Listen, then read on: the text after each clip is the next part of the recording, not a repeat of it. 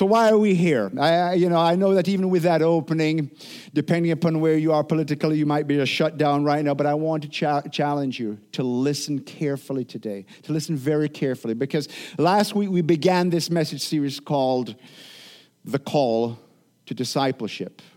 The call to discipleship. This is why we're here.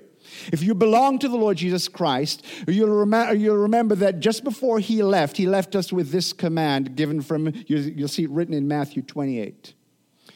Jesus said, All authority, all authority, all authority, every human authority, all authority ultimately belongs to him, he says. It's mine. And then, in light of that, therefore, he says, go and make disciples of all nations, baptizing them, the disciples. So last week we had baptisms. And we rejoice in that new life. These are those who have declared, I am a disciple of Jesus. Baptizing them in, them in the name of the Father, the Son, and the Holy Spirit. And teaching them, not just what I've commanded, but teaching them to obey everything I've commanded you. And he says, Yeah, this is a supernatural task that you can't fulfill in and of your own strength. So he says, Surely I will be with you always to the very end of the age. I will be with you. So you have a, a supernatural empowerment. And, and last week we began uh, with really what is the first statement of our mission statement, which is taking the Great Commission and, and putting it into language that I'm hoping will be memorable. It's in loving God. That's the first, and that's the starting point. We, we need to love God. And I spoke last weekend from Matthew 22, where, where Jesus is being challenged as to which is the greatest commandment. Because remember, it says, teaching them to obey everything I've commanded you. So, which is the greatest? And his reply was, Love the Lord your God with all your heart and with all your soul and with all your mind. says all, he says, this is the first and the greatest commandment. And then the second one is just like it love your neighbors yourself says all the law, all the prophets, everything hangs on these two commandments love God and love people, which is one of the reasons I don't like politics, because it's all about me. Uh, sort of very self righteously putting down you because you disagree with my politics. And, and for the believer, we are called to love people, period. That, by the way, is sometimes referred to as the great commandment. So, uh, the Great Commission is what Jesus left us with. And, and last week we started with the Great Commandment. And I would put it to each of you that the, a very great commitment to the Great Commission and the Great Commandment will make us into a great church. And today I want to continue this series and I want to talk about uh, what we have uh, worded as our second sta- statement in our mission, which fits the Great Commission which is living connected. I'm going to be speaking this morning from uh, Romans 12, uh, 1 through 16, but I'm going to be reading the first five verses. If you're able, please stand for the, the reading of God's word.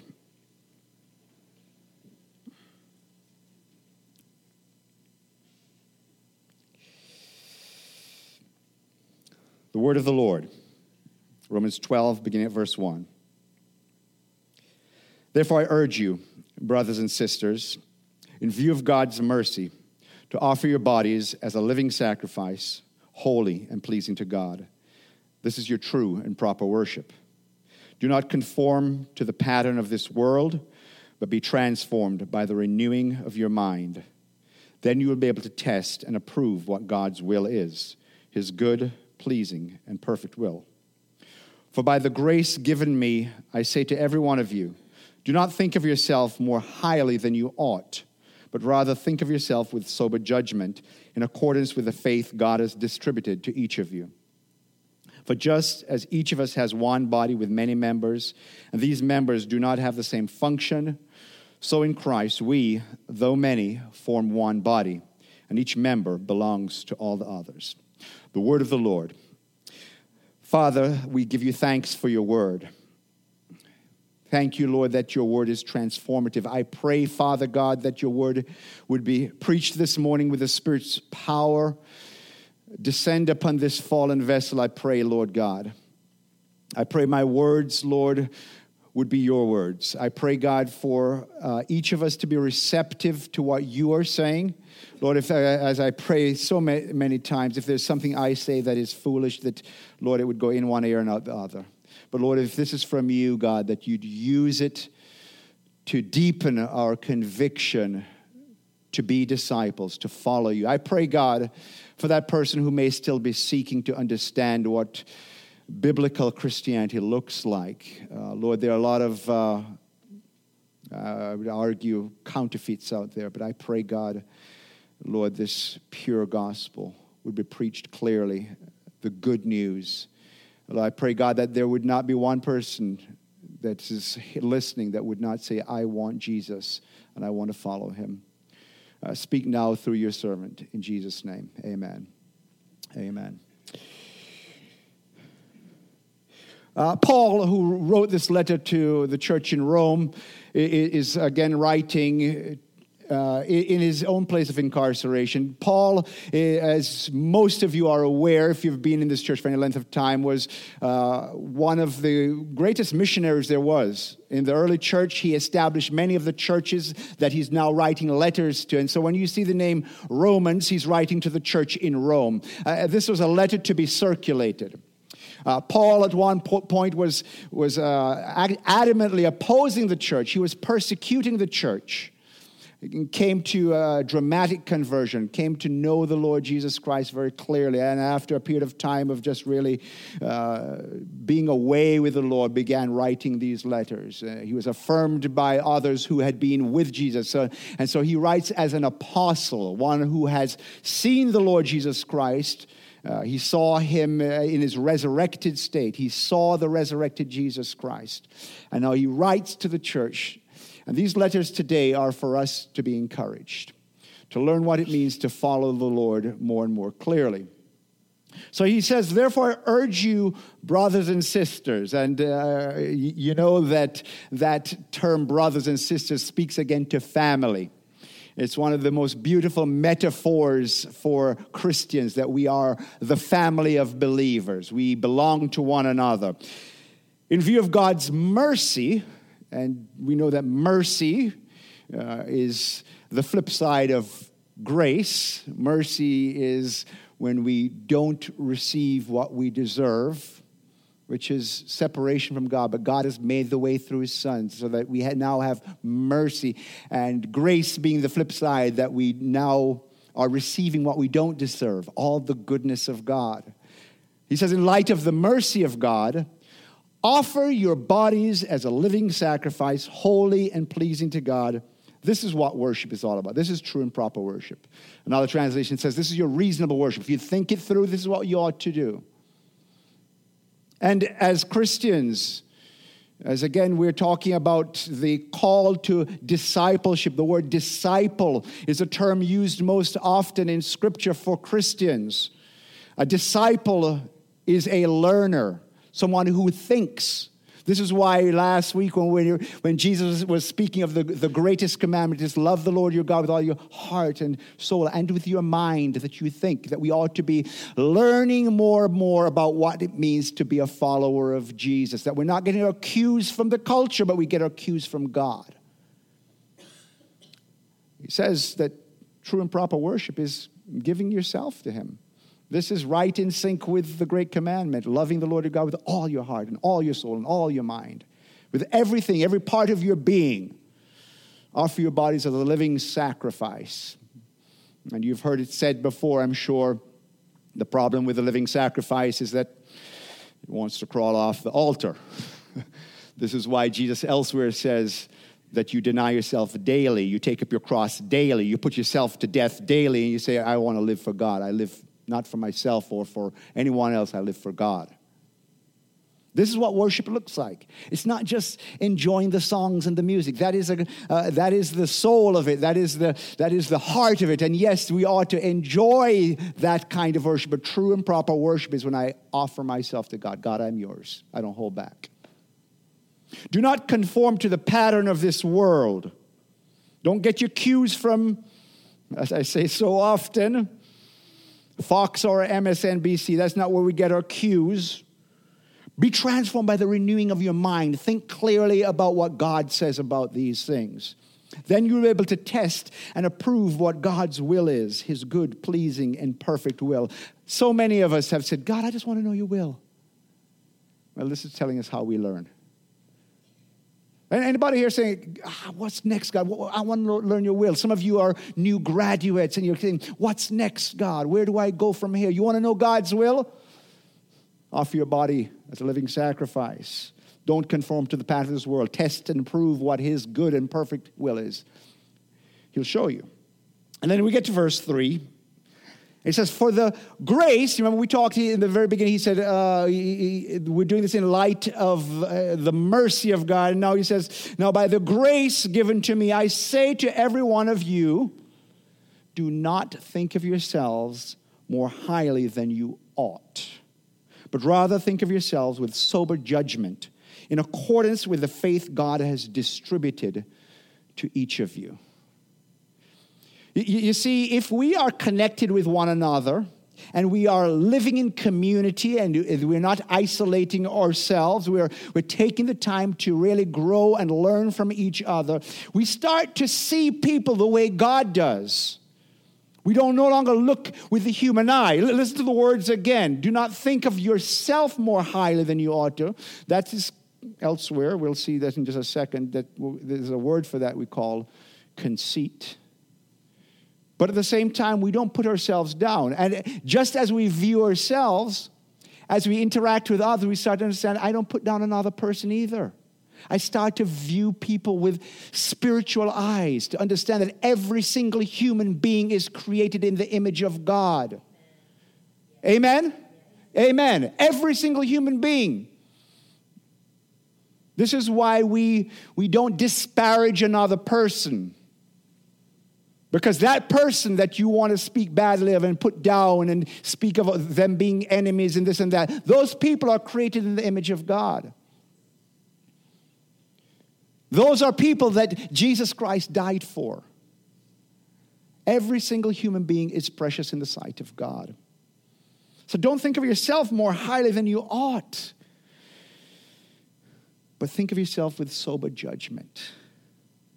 Let me just say one more time, and I've said it, I know I've said this a million times, but the world of politics, it's a breeding ground for self righteousness. Because I don't have to look at myself, I just have to look at the other team and how wicked and evil they are. I don't have to look at myself. I start feeling better because I can put them down. There's, there's this very strange human phenomenon that takes place. I, I think we're all prone to this, every one of us, because we're fallen. But there's something inside of us that thinks that somehow if I put down somebody, I get bigger. But if I take somebody, I start pushing them down, and guess what happens? I start getting, putting myself down. I get lower and lower. It's when I start lifting up people. If I can lift them even higher than me, and I start tippy toeing, I start pushing them, I get bigger too. So we do not think of ourselves more highly than we are. We, we see ourselves with sober judgment. We start to see people like God sees people. Hey, let's look at verse 16. It, it echoes this thought living in harmony with one another. Do not be proud. Be willing to associate with people of low position. He's speaking here from the cultural perspective. There are those that people look down as being low. and we say, no. We associate with everyone. Uh, this past week, we had so much fun with the Bible clubs. Just, I mean, let me tell you, uh, we did, we did two Bible clubs last week, and each one is three days long, so that's six sessions, and we'll have nine more sessions this coming weekend. And Miss Jenny and I have been in every one of them, and, and let me tell you, it's so much fun and exhausting. but, but, but, one of the ways, uh, one of the illustrations that we used as we're talking about the superpowers that, that, that, God has given to his people. Three key superpowers faith, hope, and love. And uh, Jesus demonstrated love by getting down and washing the feet of his disciples. Now, that was a task that was only for the lowest of the low. And Jesus said, it actually tells us before that knowing where he came from, that is, with the Father, and knowing that he was returning to him. In other words, he knew himself. He, he, he knew he was greater than any other human being. He knew exactly who he was. He says, in light of that, he got down and did this. And, and so, who are we who are following Jesus to ever think more highly of ourselves than that we ought to put down another person? Or, or that I want to associate with certain people because they are this way or that way. No, he said, do not be unwilling to do that. We got to see people the way God does through his eyes. And yes, I know that there are those who irk us, just really get to us. And but but there's a patience that God wants to work in us. Let, let's go back to verse four. For just as each of us has one body with many members, we've got hands and feet and fingers and toes and all of these things, and they don't have the same function. They operate dip- differently. My eyes are doing something different from my ears and my mouth, and my all of these things are doing things that are differently. So in Christ, though we are many, we form one body. And each member belongs to the others.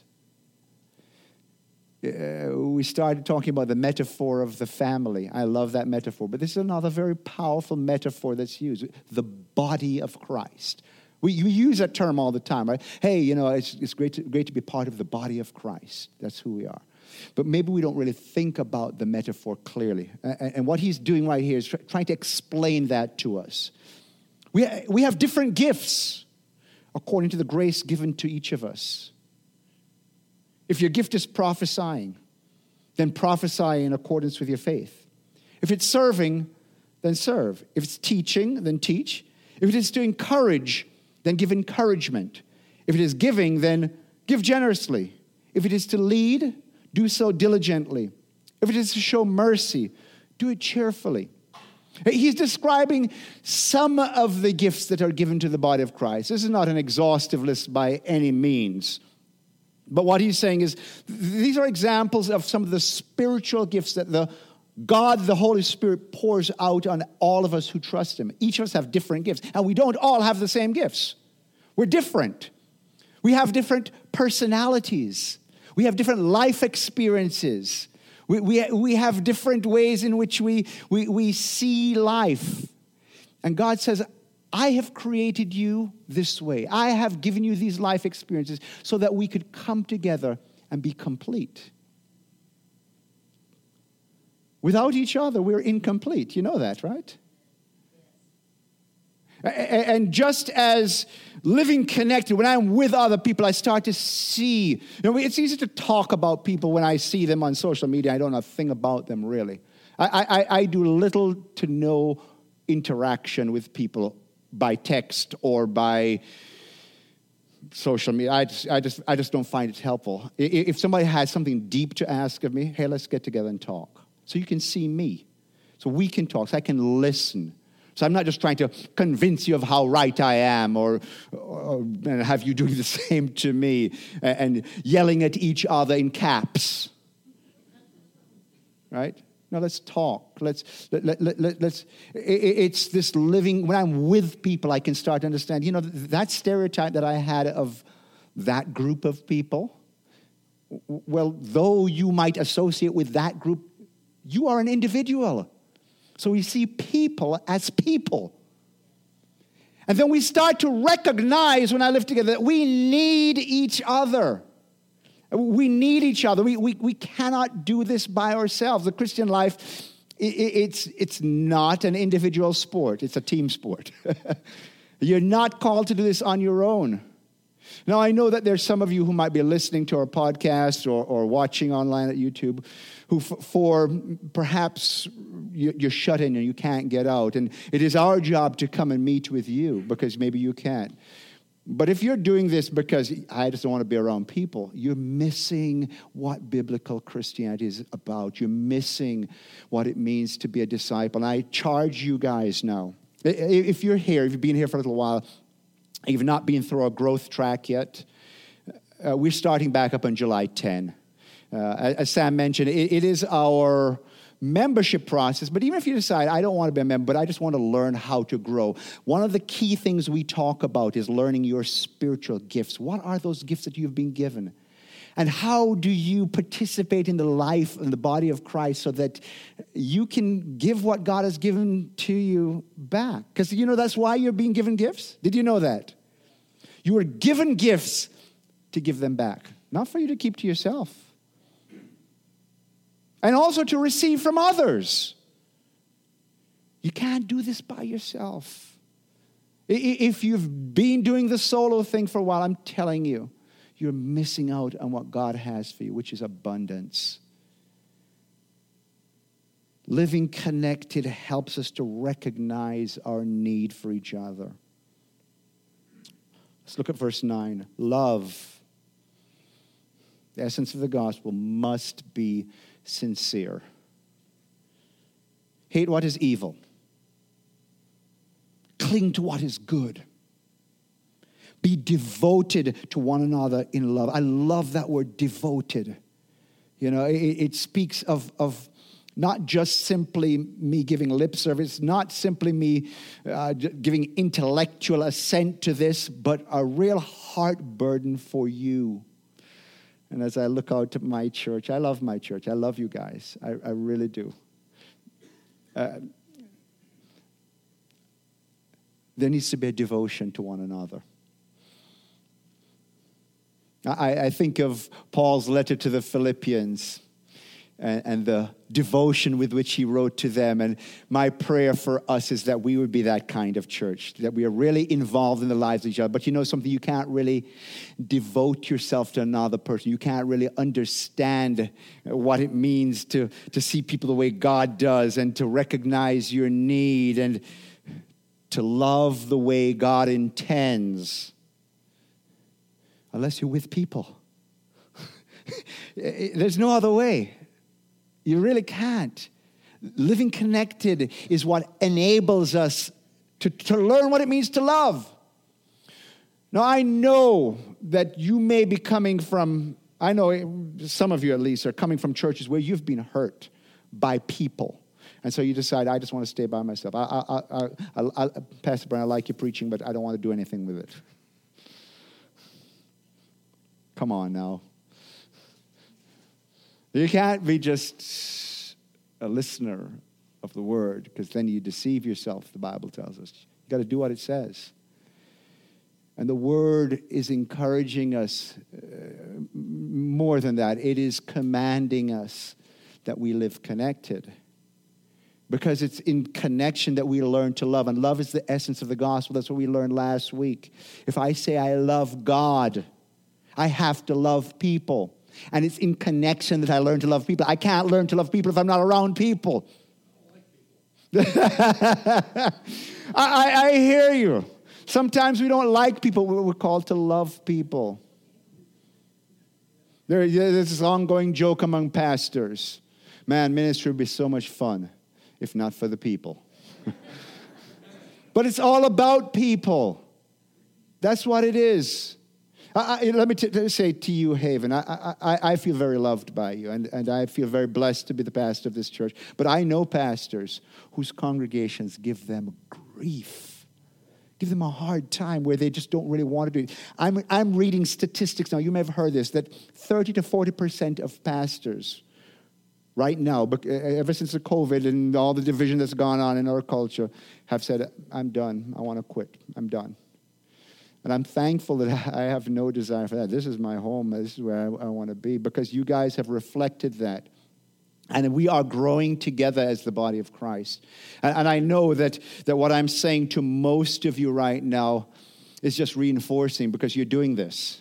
But I want to say it again more forcefully live connected.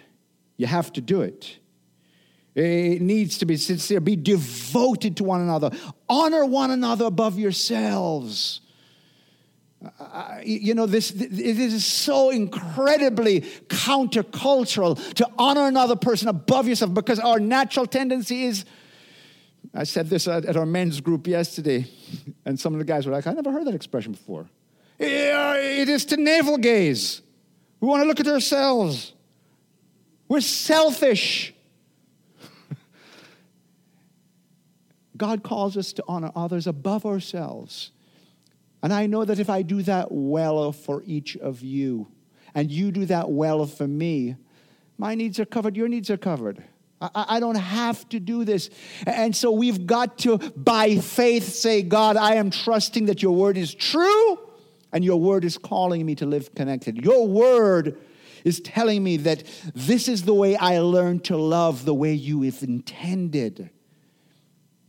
It happens by being with people and that with messy people. And we're all kind of messy, right?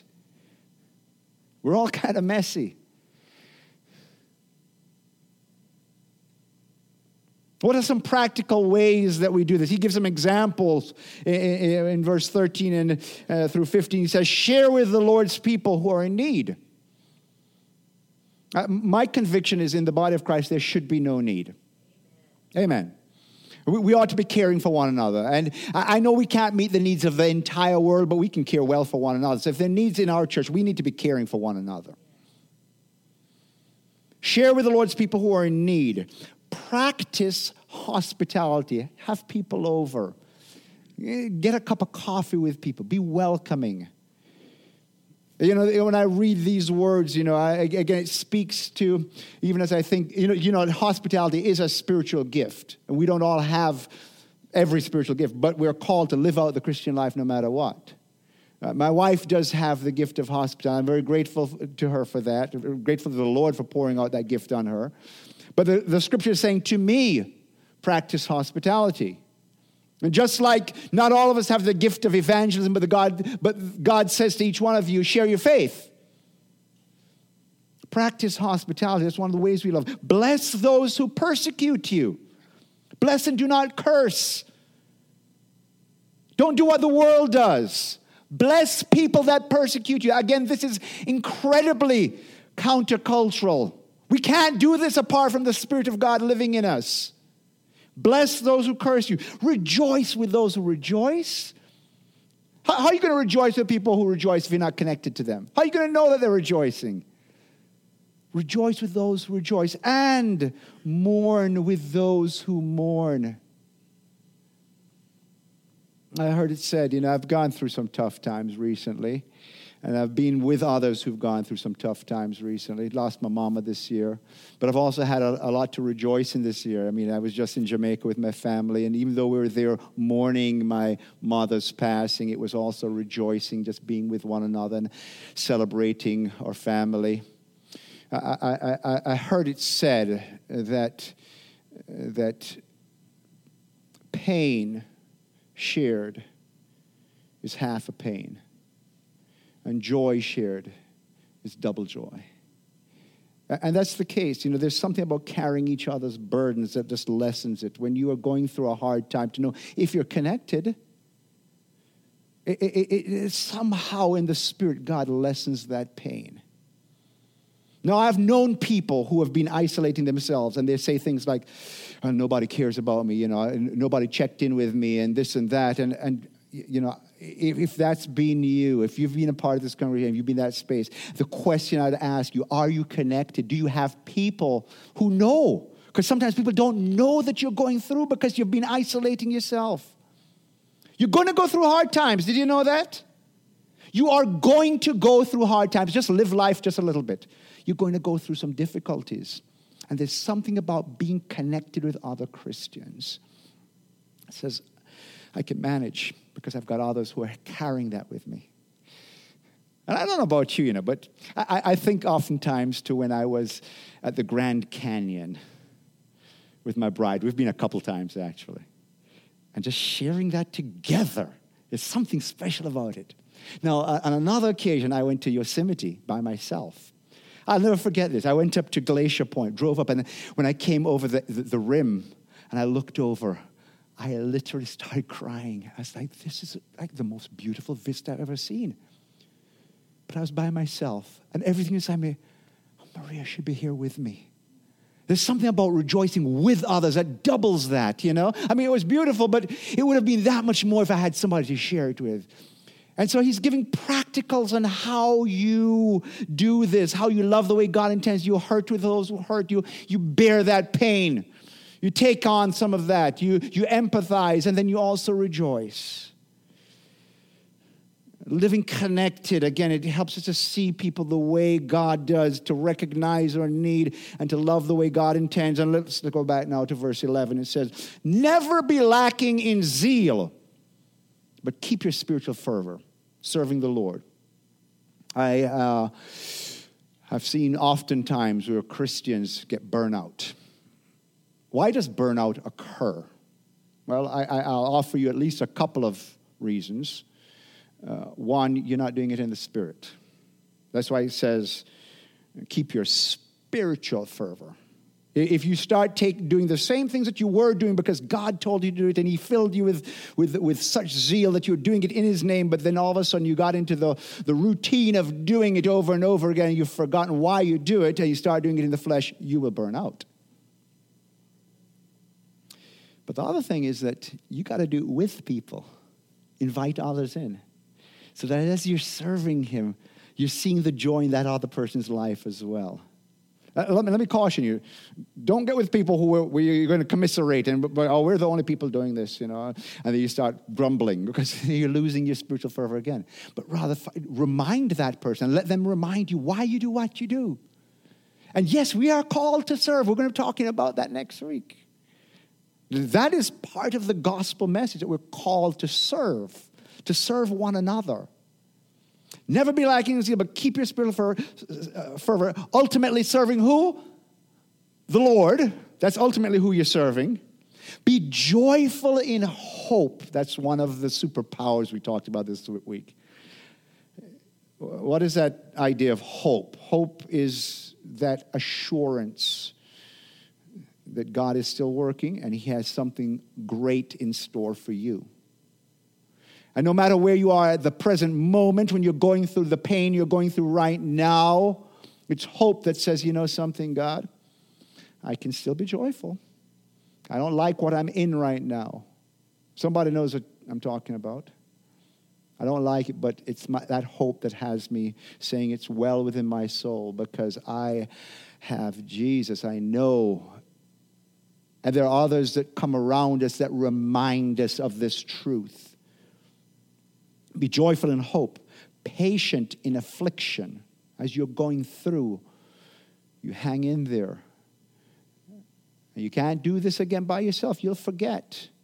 The gift God has given to you and to me is the body, the family, and faithful in prayer.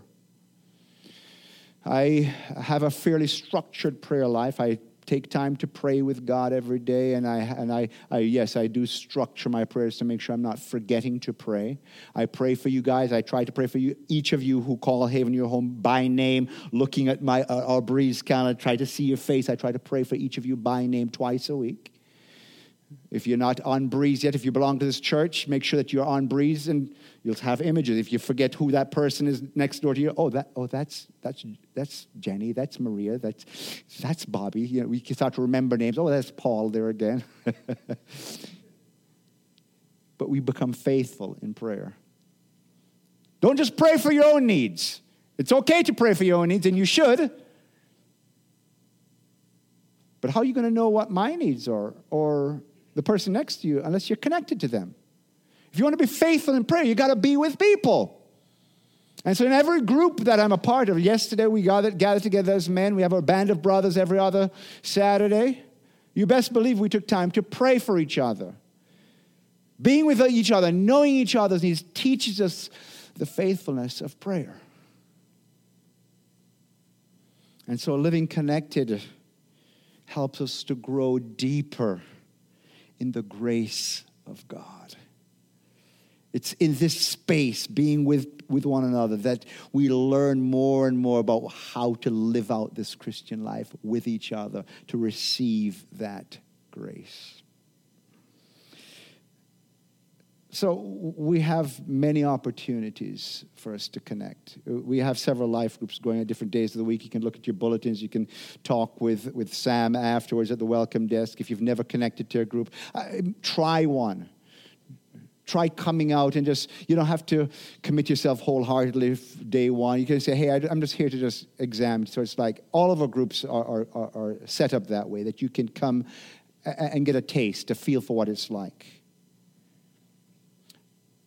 I, I want to again ask you very boldly, church.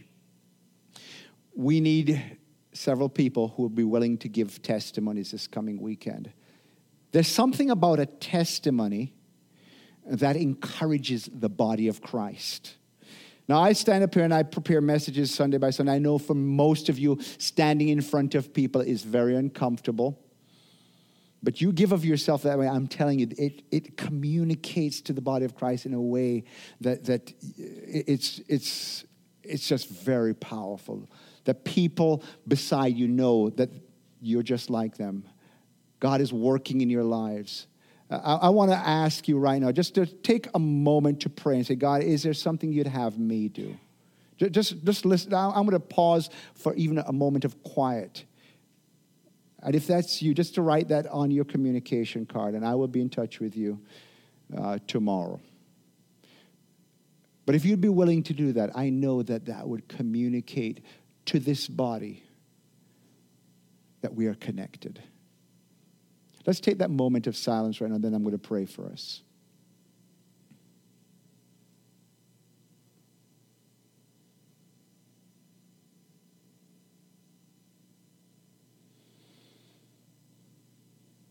Lord, I sense in the spirit that uh, somebody's hearing your voice saying, That's me, I'm supposed to do this. But Lord, there's a human fear.